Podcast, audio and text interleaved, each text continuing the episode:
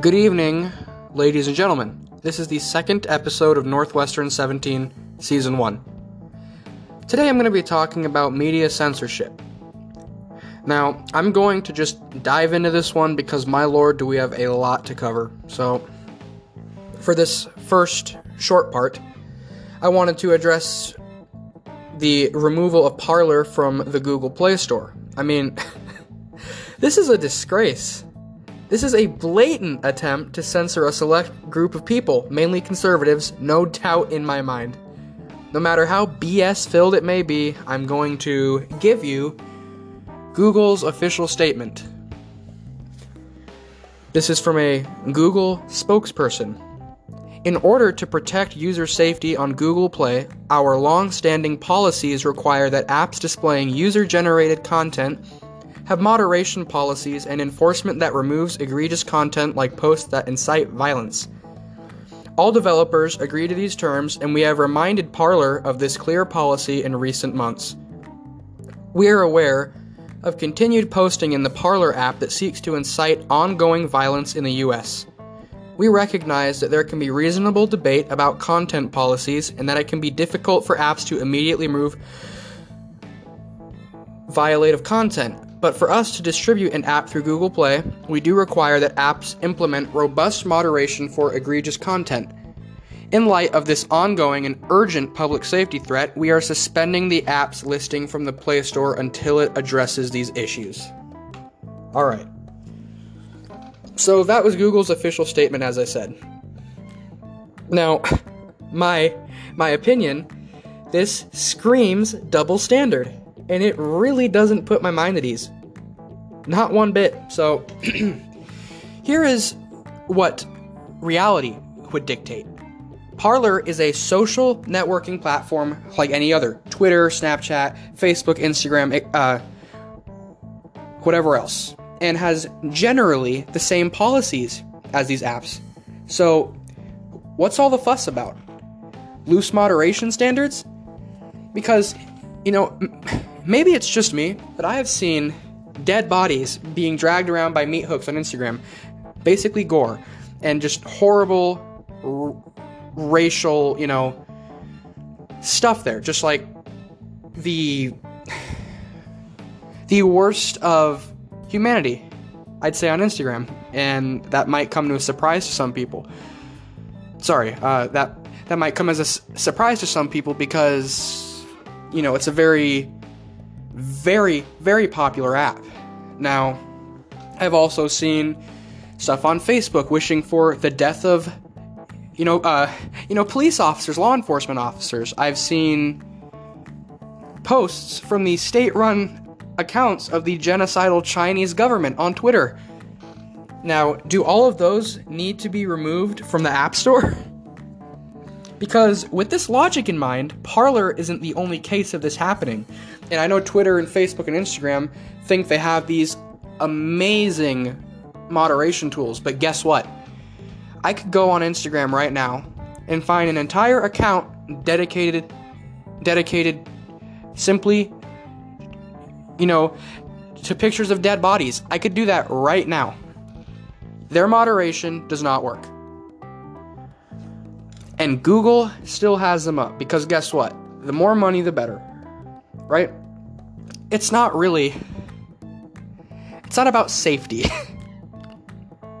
this is about Google having bias uh, that's aimed at conservatives and just being able to being able to act on that bias because Parler doesn't make them enough money.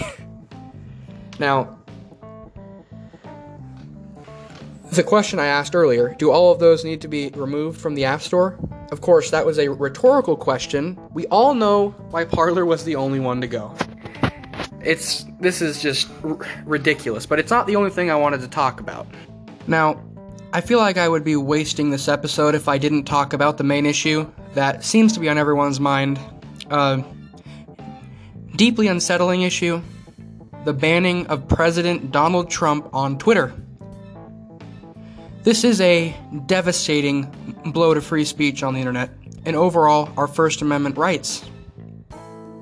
so, what I know about, or what I know at this point, is that Trump had his Twitter account locked and then in suit banned. Twitter stated they had uh, reviewed his account, his tweets, and concluded, based on their own judgment, that his previous tweets had incited the violence that took place at the Capitol, and they believe there was a danger of him, you know, maybe maybe causing more of this to happen in the future. Um, my my personal opinion, Trump in no way had incited the violence that had occurred at the Capitol on the 6th. This is something Twitter has been at for a while now, and I find it very funny that it coincides with Michelle Obama demanding that platforms take the president's voice away. It's just pretty ironic. So, the bottom line, it was wrong to ban him, and big tech has sure flexed that they can, without reprisal, silence anyone's First Amendment speech. So, good for them. And, you know, I just want to add even Snowden came out, uh, he came out and said that the president being banned was wrong. And I just want to leave that in the air. And, um, something I also wanted to add it's not just the president who who seems to be taking a hit from this. Uh, y- yesterday, Mark Lechman lost 25,000 followers. Yesterday, Brian Brian Kilmeade lost 30,000 followers in 4 hours. Yesterday, Matt Gaetz lost 36,000 followers. So, we are seeing the start of a doubling down effort on conservative censorship, and in my opinion, dark days are ahead. For sure. Now, I'm just going to wing it on this one. Um, about what I'm hearing about the impeachment and the 25th Amendment, you know, invoking that. Um, just don't. I may not be the most qualified person to tell to tell people that, but just don't. That's a horrible idea. You're going to have a much bigger problem than a few thousand people storming the Capitol if that's the case. Um, and I've just seen some disgusting behavior from the Republicans and the Democrats in the last few days, and I would just just let Trump leave office peacefully. Avoid the heartache of what would happen if you did not let him leave office peacefully. Please, if if these people actually cared about the American public, they would not be pursuing this. So that's probably it for for my for my opinion piece for this episode. So I'm gonna go ahead and say goodbye, and I hope you enjoyed this. I hope it was, like I said in the last episode, uh, semi-informative, and you got something out of it. Maybe a deeper understanding of why conservatives feel the way they do and why they are so up in arms uh, right now. So, all right. Thank you. See ya.